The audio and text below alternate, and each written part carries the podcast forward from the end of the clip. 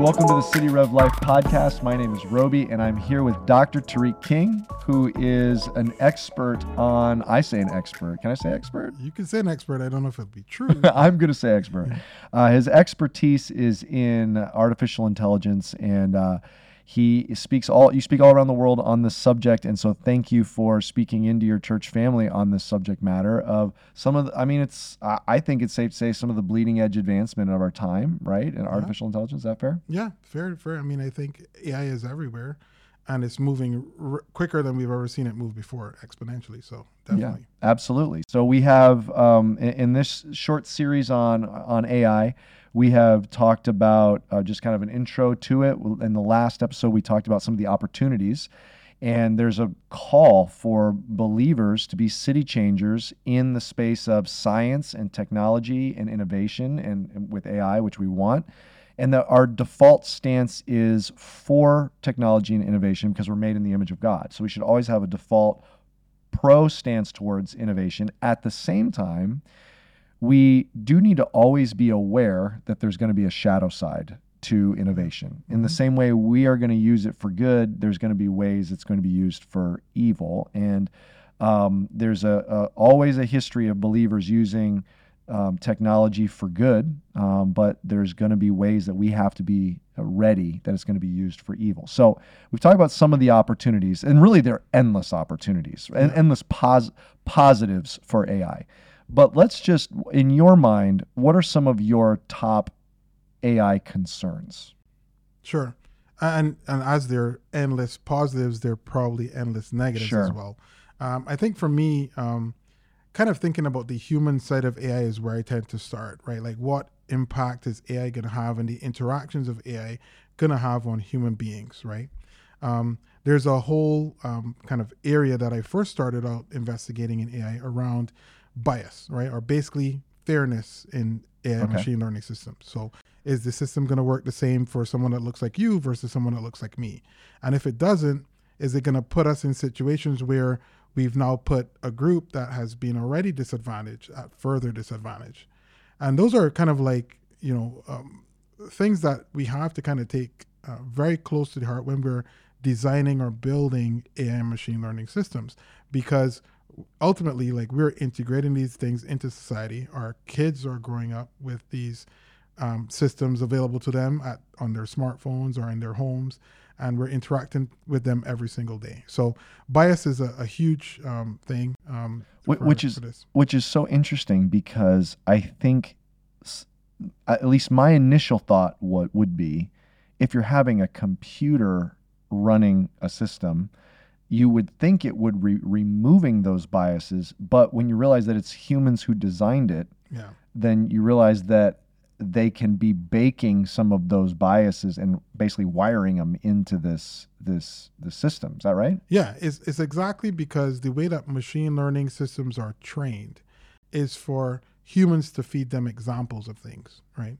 And so when you look at a data set that's being used to train a new uh, machine learning model, uh, that data set could be balanced, right? They could have representation from different groups, uh, or it might not be. It might be totally unbalanced, right? There was a, a tech giant who won't go by name who had uh, started leveraging um, AI machine learning in the early, like I think this was like back in 2004, to to determine candidates for a job, and this was tech jobs, and it was it started the AI started discriminating against women for tech positions, and why was that? When you look back at the training data, well, it was mainly males that were fed in terms of their resumes to this system.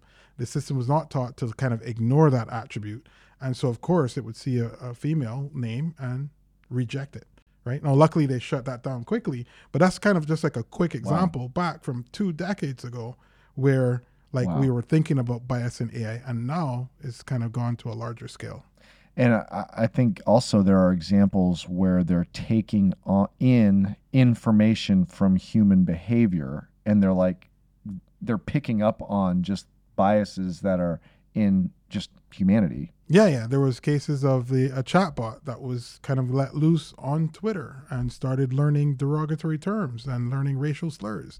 So, you know, it, the machine is still doing what you tell it to do. It's kind of just learning that using information That's and it. using data. So it's kind of scary. So the chatbot, let's pause on that one for a Mhm, second because that's an incredible story. So what's a chatbot?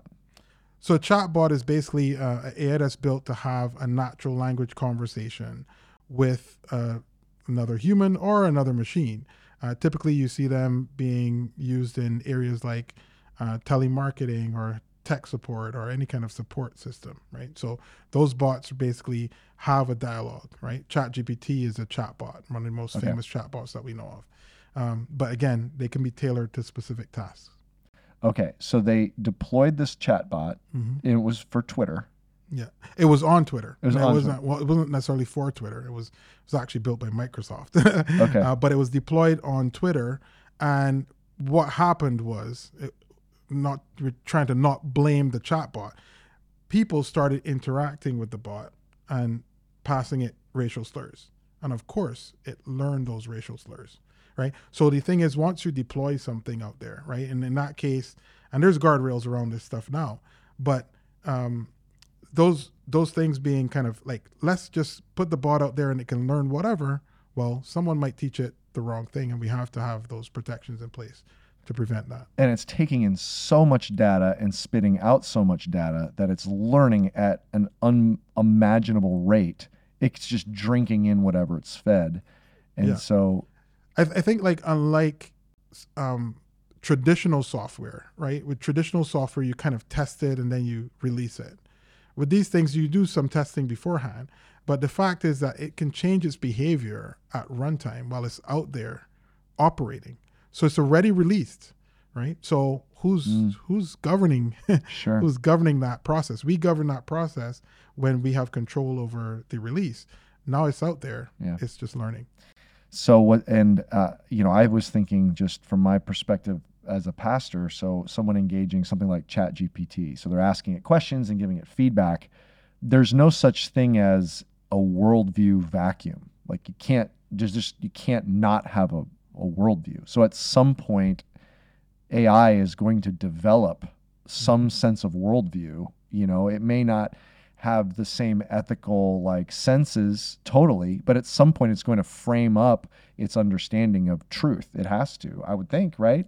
Yeah, and and this is actually like like anything else. If you start to think about the world and how the media might be controlled in some places, AI is going to be kind of like the next version of all that, right? So it definitely will have a view. The question is which view and who fed that view, right? Sure. Um, I'm sure it's not going to just be allowed to take up any view possible. I think that there will be guardrails around it. Right. But whoever is regulating AI and machine learning systems have also the opportunity to to feed it with their worldview, Yeah. right, and have that be something that's propagated. Yeah. So that a, a key reason for believers to step into this space and help uh, help put up guard guardrails that represent justice and righteousness, where it's catching things like bias and can stand up for justice, but it's also catching things like worldview and standing up for uh, uh, understandings of truth and biblical understandings of truth in a, in a way that's appropriate. And so,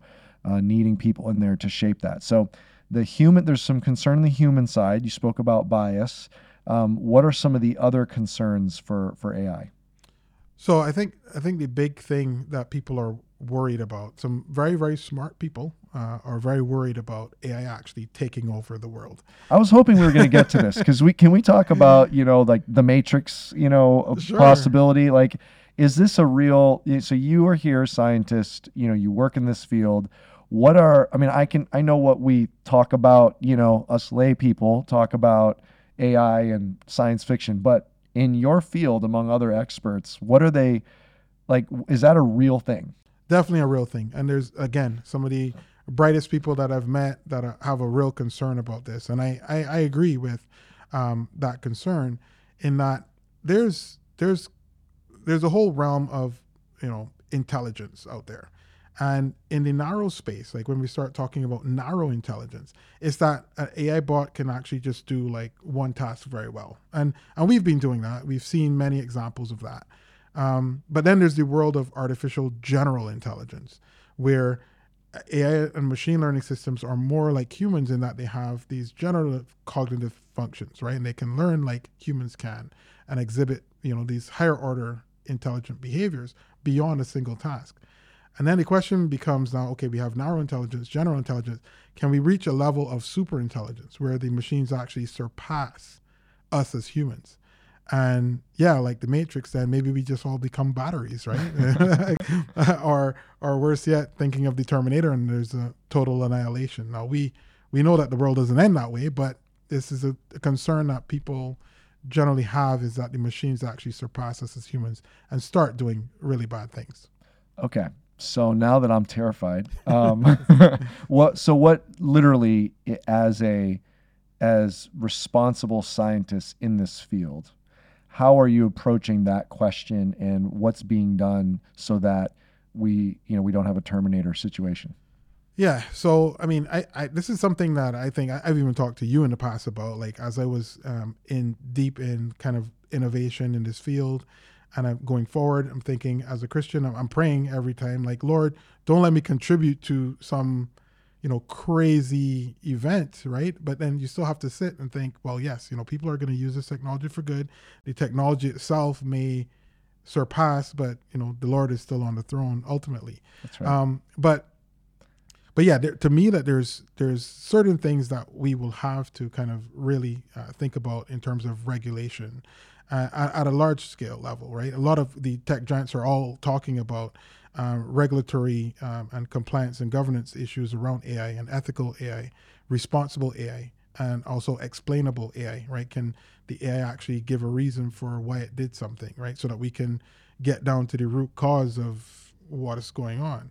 Um, I am more, quite frankly, uh, worried about AI machine learning systems that um, uh, purposely try to deceive, right? Um, I've I've not seen it happen. I've seen AI make mistakes, right? Chat GPT is fallible; it makes mistakes, um, and I, I'm fine with that if it admits those mistakes. Hey, this looks like it was a problem or not, but it's another level to actually try to deceive us as humans.